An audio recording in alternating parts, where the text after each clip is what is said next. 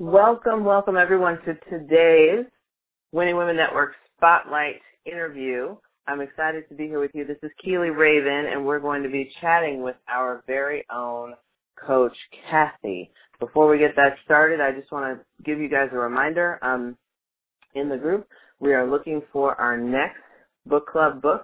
So if you would go ahead and cast your vote on the post that's in the group by 11:59 p.m. Pacific tonight, then I'll go ahead and announce the next book tomorrow, and I'll be excited to have another fantastic discussion with anyone who's interested. So today, our special guest is Kathy McCoy, who you probably already know is affectionately known as Coach Kathy. She's an ordained minister and certified life coach with a vision to see women and girls live in the fierceness of truth and freedom in every area of their life. Coach Kathy's passionate mission is to write stories, speak messages, and teach principles that empower women and girls to live in the fierceness of truth and freedom. When God's private message, it's time to deal with your insecurities, became public during an altar call at a women's retreat, Kathy stopped hiding from the truth of her own struggle with jealousy and envy that secretly led to depression and pain nursing addiction. Kathy intentionally engaged personal work through counseling, coaching, reading and writing that has helped her claim and embrace her fierceness within. She is now committed to teaching the powerful principles and beliefs that helped her find her own fierceness of self-love, truth, and confidence through coaching, leading workshops, speaking at retreats, and publishing writings that boldly address issues that block women and girls from their own freedom. Welcome, Coach Kathy. Hey, how you doing? I'm fantastic. How are you today? I'm awesome. Thank you. Excellent. Well, I'm excited to, to interview you. I know that we've had the privilege of hearing you and, you know, getting excited with you on Thursday calls where you, you're an absolute powerhouse. So I would like to just ask you, I, I recognize there's some people here that may not be as familiar with you. We may have some new folks. So would you please just tell us, give us a little bit of background about Coach Kathy, who you are, and how you came to be who you are. Okay, well, I am, um, first and foremost, I am a wife. I love to say that I'm a wife and a grandmother. I was a mother to a 19-year-old son who was murdered uh, four years ago this year. Um, I am also, as you know, an ordained minister. I love God. I love to preach the word of God. That's why I think I'm so powerful when I speak because the Holy Ghost speaks for me. Um, I am um, excited about, and my passion is about helping women leave, live, excuse me, free, whole lives, free from anything that is keeping them from soaring to the highest heights. Too many times I see women just putting around, just uh, really um, coasting on tarmacs of life instead of getting up in the air and soaring as they were created to be. My story is I was jealous of women. I was intimidated by women. I didn't love myself. I didn't know the power that I had within me. And so I used to um, conform to fit in, and I used to try to fit in a box that was not meant to me uh, to be for me. And so when I got fronted out by the people of God that said, you got to deal with all this jealousy and envy, well, guess what I did? I dealt with it. And because of that, I am fiercely free today, and I help women and girls break free from the same stuff so that they can be free as well. That is awesome. Quite quite a journey you've been on. I'm yes. you know, as I was as I was I was delivering your intro, um, I noticed the word fierce and fierceness come up quite a bit. So mm-hmm. what to you, what is the what does fiercely free as a as a phrase mean to you? Wow. So fierce freedom for one is is fierce in itself that what most people when you walk in your freedom, they will see it as rebellion. And so what makes it so fierce is that you have to unapologetically be free in the middle of opposition from your family and from your friends who think that you are rejecting them, who think that you are be- you think that you're better than them. And so in order to walk in that fierceness, it means I have to not care what you think about me. I have to do the work that I'm called to do without trying to please you. And I have to be free at all costs. If it means that I have to lose to win, And so just me going over the, the loss of my son, uh, just having to relive that a couple days ago, what I've learned in life is there are necessary losses. So the fierceness of freedom says you may have to lose to win. And guess what? I'm going to be free anyway. Wow. I like that. Necessary losses. So how do you define then a necessary loss? Wow. So, woo, girl, a necessary loss. Isn't that something? And a necess- and I even, oh, this is from healing though. I even see that my son was a necessary loss for me to live because I say often that my son's death saved my life.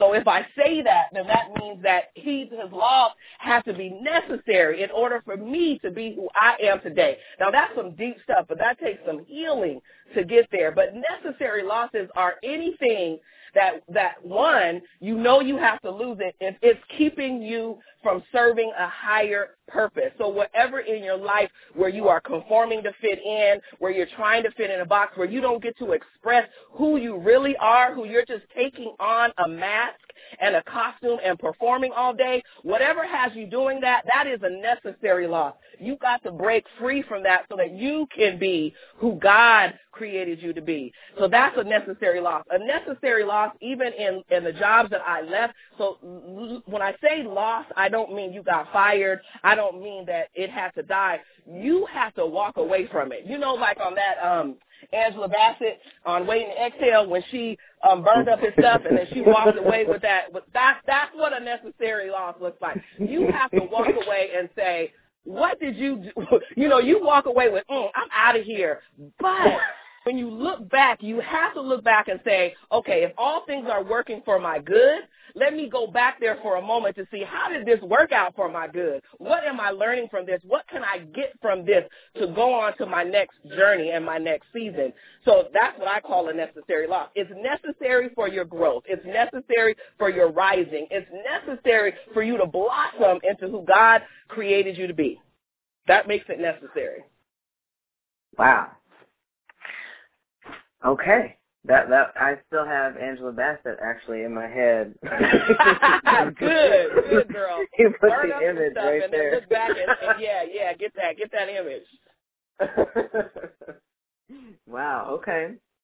So in in what you do with people right now as a coach, are you helping? Like I, I feel like like I have a question that's coming out, but I feel like there are many people that may not grasp onto the concept of necessary loss as as readily as you were able to deliver what it is. Um, right. And you mentioned yourself that it took a lot of work for you to mm-hmm. get to Mhm. that understanding. So Right. right. So um 'cause that it's hard. like when you when you've lost something, like you might feel like you know you might not be in Angela Bassett's position where you have just given it away and like forget it, I'm done. But you know Mhm. something. You know even you mentioned the the loss of your son was something that you said it saved your life. Can you explain how that is? How that my son's death saved my life. Mhm. Mm, yes. So because before my son's death, well, you know, in my in raising my son, um, I am have learned because I just got finished writing the book about it is that I had created um, in my mind my son as the perfect man for me because I lacked self love self love. And so I, when I raised my son, he was the, the rescue for me. He was the one that was going to love me. He was the one that wasn't going to leave me. That was from a broken place. So I parented from a broke, a broke place, a deficit of love, and made me create this monster in my son who then used women for love because that's what I did to him. And so in his death, I had to say, oh my God, you saved me because it was in his death that I finally said, something ain't right with me because I have to do that work. What I mean, I call it well work. I have to go down deep in the well and understand what was contaminating my water, right? What was people drinking that I was, it was contaminated that was coming from me and it was coming from the low place that I was not loved, that I wasn't lovable and that I have to work for love. And so when my son, son died, I stopped pretending because life was over for me as I knew it. In order for me to live again, and God kept saying to me, you have to live through this, live through this. This not, this will not take you out. So I had to say, what does it mean that it won't take me out? What do you mean? And so in that, I had to do that work, girl, of finding out what love meant, that I was loved. Even as a child, I had to go back to that little girl and tell her she was loved and that she's lovable and that she's deserving of true love. So it saved me because I stopped chasing love. I stopped working for love. Even with God, I would work for his love. I was working for my husband's love. I was working.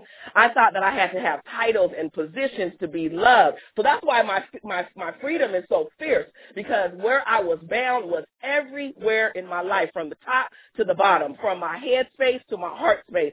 So I have to get real down and dirty and allow God to show me who I really was, to tell me who I really was deep in that deep place so that I can show up powerfully like I am today, not working for love and not and and knowing that if I did not do one more thing today that I'm still loved. So in my son's death, he gave me the permission to let him go to let him go. My mom says it all the time. Your son freed you when he left. He freed me from that bondage of working for someone's love. And I didn't know it. I didn't know it until his death because I was so broken I had no choice but to go within. Wow. Ooh, girl. You have had some, oh my goodness, some really incredible insights that you've come to. And Yes. to be able to speak about that from this position, you know, you mentioned that, that you lost him four years ago. That is, that is incredible. And, Mm, and girl. I'm sure that there are other people with, you know, my heart goes out to you for having lost your son. That's something that, that is unimaginable to me. Yes. um, Thank you. Absolutely. Um, but then when, like what you just said was so incredibly um, articulated that, you know, I, I, I get it. Like, I think that Mhm. other, I think that what you just said really, really is powerful and can help other people then take the term necessary loss and reflect and apply that, you know, in their own lives um, may not Yes. be the exact same thing, but to be able to take the concept of what you just said, the way that you described it, is that what you do, like in your work with people? Do you, um, is there a method that you go through to help them figure out what their, what losses in their lives are necessary? Yes. And so one thing that I do, uh, I call it well work. Um, and that's the, the ideal that what's in the water comes from the well. And so Mhm. I have them kind of really look at a well and say, what is way deep down in there that you don't even see? Um, unconsciously and unintentionally, you have been, your water has been contaminated by some stuff and you don't even see it because it's so way, way, way down there. But I can see it bubbling up. If I taste your water, meaning if I speak to you, if I talk to you, I can hear it. I can hear what's down up in that well. And so I do work for uh, women, especially through vis- visualization of let's go down in the well. What's down there when you were a child? What has what, what is the residue that was left from your upbringing, from your losses, and take them back to a journey because y'all hear me say this when you are in that pit place, you better come out with some stuff. Don't be in the pit in the wilderness for nothing. You aren't there just to be sitting and crying and being sad. You there to get some stuff. And so we got to go back to the pit. And oftentimes I take them back to that well, that pit that, that's down there and have them write out what, and I would say to you on the call today, write out all the places you left, all the, even if you left voluntarily, write down what did I learn from this place? What did it teach me? That's when all things that are working together for the good, that's when we make that scripture come alive. When we go back and say, how can this work for my good? So I hated this place. What did I get from it? Because oftentimes we leave places, but we don't understand that Everything is necessary on this journey. Everything. And so, yes, it might have been miserable, but it taught you adversity. It taught you how to lead through adversity. It taught you how to be resilient. It taught you how to see through lies in people. Come on now. Be honest about what those places taught you. And when you can do that, you can understand that that loss was necessary because what you gained from that loss was way more than what you were getting while you were there. Wow. So yeah, Um, that, that's what I do.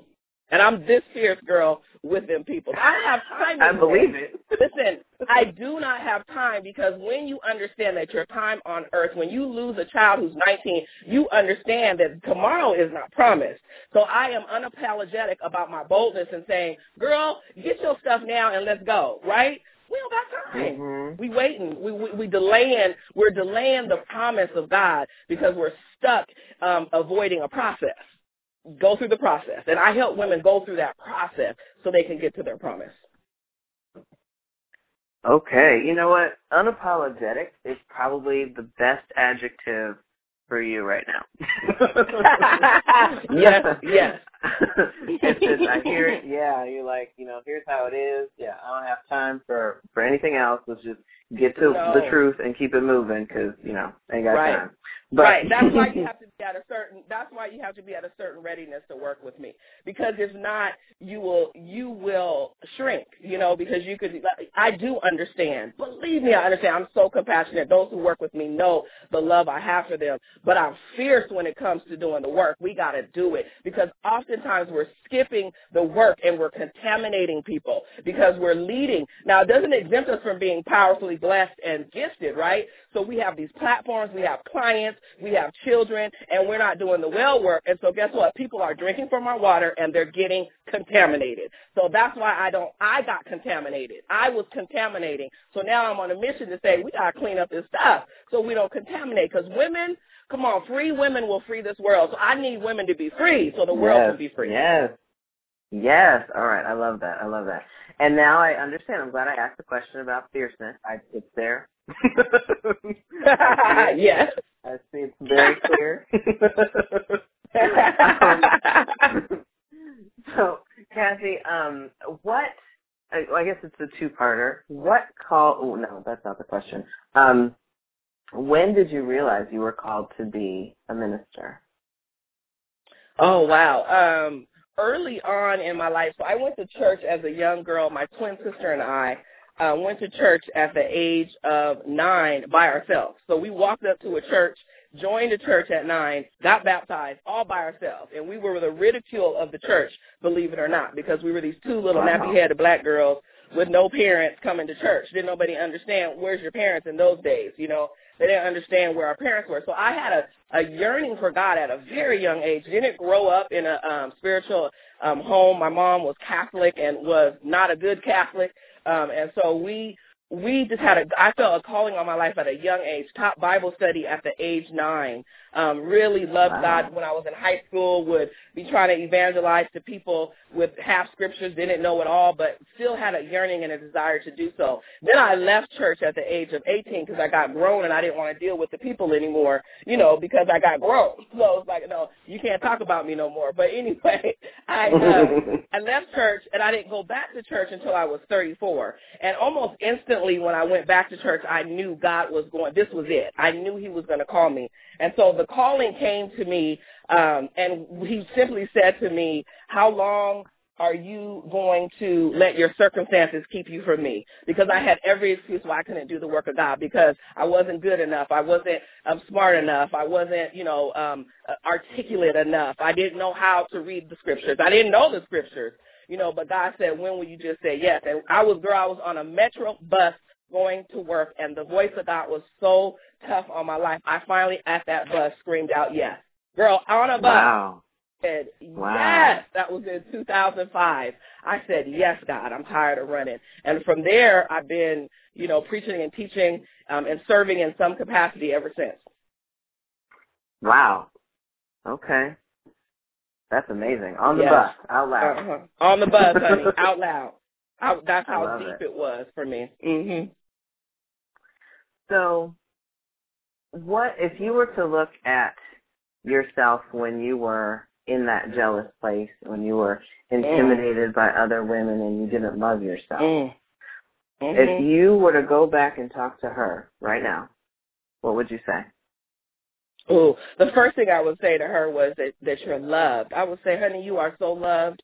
You're lovable. You're deserving of love. You don't have to work for love that there's nothing you have to do to earn God's love. He loves you just the way you are because that's my bro that was my broken place was all around love. As a child, I I grew up without my parent both parents in the house. My mom wasn't always around and I thought it was because of me. I thought I had done something that I was so unlovable that they didn't want to be around me. And so I began to cook and clean and pay bills at a young age and, you know, do everything right in school and be the perfect girl, but they it didn't bring them home. And so I was left with I couldn't earn I was too I was too bad, you know, that for them and it was my fault that they divorced. Um, and so I had to heal that. So I would say to that little girl, because I, I mean, it wasn't until in my 30s where I really got clear that I was loved, you know, even though I was married, I still just thought I have to have sex to be loved. I mean, all the different things I did thinking I was earning love. And so I think it's so important. That's what I teach young girls now, that first we have to teach them that they're loved because everything else will birth every other, you know, uh, limiting belief and mindset will come from, I am not loved. I am not lovable. And so that's what I would tell her, baby, you loved, okay? wow. Um, Okay, I have another another question that's come out of what you just said. Um, you mentioned that you were married sort of when you went through the transition, right? Mm-hmm. And so, mm-hmm. so how has your husband reacted to, I guess, the transition of former Kathy to present Kathy? Let me tell you, girl, because you know I'm all about the realness and, and being authentic. So we're going to be celebrating 18 years of marriage this year, and we've been together Ooh, for 21 years. Thank you. So, girl, let me tell you, I was I was single with a ring for ten years of my marriage, and so I was the kind of woman that was like telling my husband, uh, "You could pack up your little bag and leave." You know what I mean? And and this was my son; it wasn't my husband's son. I was like, "You're out."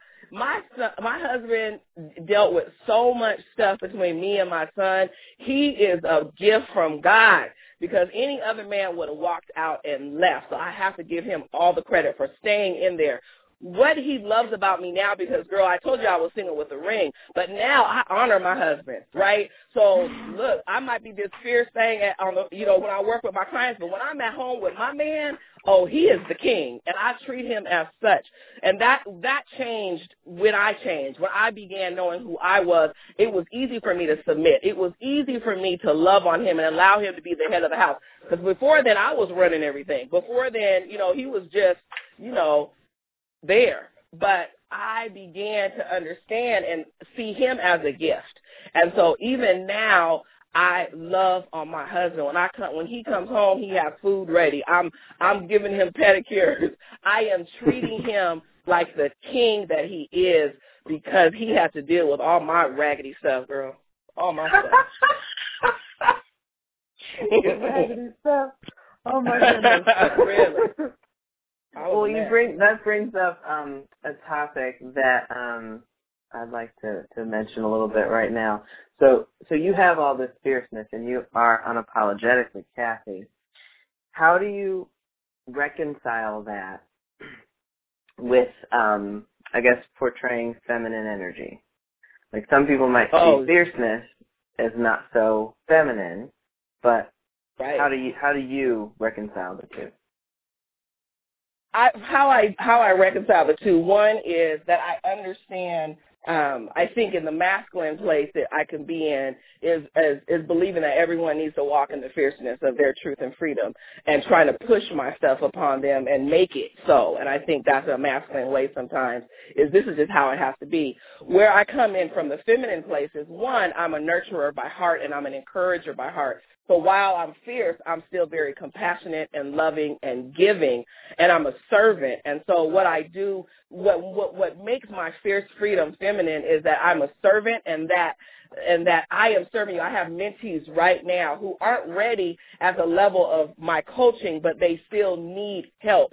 And I have said, let me walk alongside you without payment, okay? I've cleaned people's houses um, of my clients, of my mentees. I've helped them unclutter without requiring them to pay me by just standing alongside them and not seeing it about the money. I think that's what helps me stay feminine is that I'm a, I serve well and I love hard and um I and being this uh, I walk in my power as a woman and that's feminine, right? Because I think when we yeah. see um, um, when we when we understand that I can change an atmosphere, women do that. You know, women can change the atmosphere by just lighting the incense and hanging up a scarf, right? We can let people know that a woman is up in this house.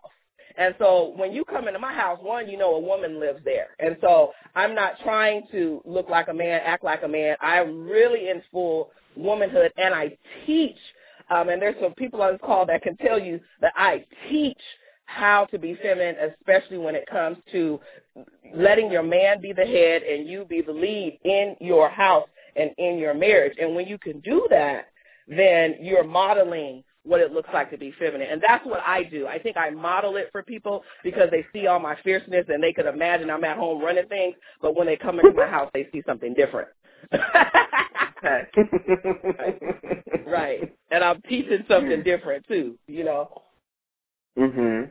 Okay. That is fantastic. I think that's um you've mentioned that people aren't necessarily ready for you.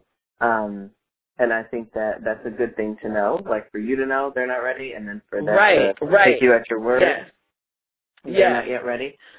So, so then you're walking alongside people, and eventually, I would imagine, then what you're doing is helping them get ready for for what you have for them. Right, right. Helping them get ready because what I understand is that if you have low self-esteem or a low self-worth, someone like Kathy comes along, you're going to take everything I say personally, right? You're going to think it means that I'm saying you're not good enough and you're bad. That's not what I'm saying. So it takes a level of of, of, of raising some self-esteem and so that you could Mhm. take I'm not talking about you. I'm trying to help you. I love you, right? And I'm trying to bring out your best. But if you're in a broken place, sometimes my message could be feel abrasive to you because you're not because you're feeling like Kathy's attacking you. When Kathy's really loving on you and trying to bring out really your gifts and talents so that you can then be who you are in the earth. That sounds like it comes from a nurturer right there. Yes, right, right. like you said, you're a Mhm. nurturer. Well, Kathy, I am. I want to ask you a question that I think, you know, this this is me stepping into my Oprah shoes. I think that she asks this. At this point in your life, what do you know for sure? Mm, mm, mm, mm. What I know for sure is that pain is my greatest teacher. And I've had lots of pain in my life. And I know for sure that pain is my greatest teacher. And I have allowed pain to teach me some tough lessons about myself, but also uncover the beauty of who I am and how resilient I am and how strong I am and know that God has something greater than any pain that I have felt in my body. And so I would say what I know for sure is pain is your greatest teacher. Don't run from it, run to it and get your lesson so that you can be a blessing upon this earth. Amazing. Okay. You mentioned that, I mean, we know that you are a coach, and you mentioned that you, did you say you just finished your book or you're working on it? I did. I just I just gave it to the publisher on Monday. Ooh, congratulations. Thank you. So, how do we get it? And and how do people connect with you more? Sure. So um, you can connect with me at CoachKathy.com. Um, on all social media platforms, I'm at Coach Kathy. Um, and my book is called uh, Two Mothers Raising Sons, How to Love Them to Life and Not to Death. And so if you are a mother of a son, and particularly a black son, or if you know somebody who's raising a son, oh, you've got to get my book. It's going to be released at my Save Our Sons Summit that I'm doing here in Seattle on May 6th. And so right now you can't get it, but I will. Um, if you go to, if you just keep looking at uh, Facebook, follow me there, and then following me uh, through CoachKathy.com, you'll be able to see the link and everything when it's ready to purchase the book. I'm excited about that work that I'm going to do in the world to save our sons. Wow.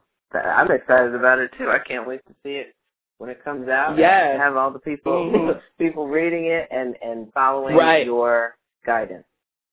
Well, Right. you Thank know, you. Kathy. I've had an amazing time with you here today. So Me thank you very fun. much. Oh, good. You're good. welcome. And I want to give you the opportunity. Is there anything else that you would like our Winning Women Network to know?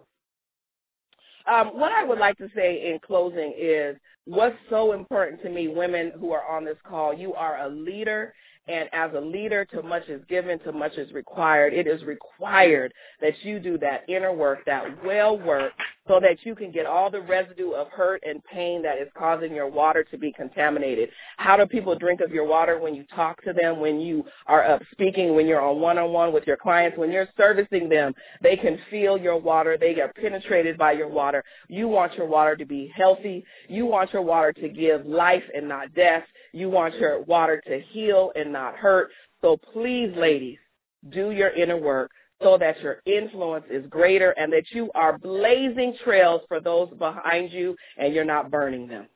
That's what I would say to you. Well, thank you very much, Coach Kathy. We will definitely connect with you at CoachKathy.com, and we look forward to hearing from you on our next thank so Network call with you. You're very welcome. All right. Have okay. an amazing day. You too. All right. Thanks, Kathy.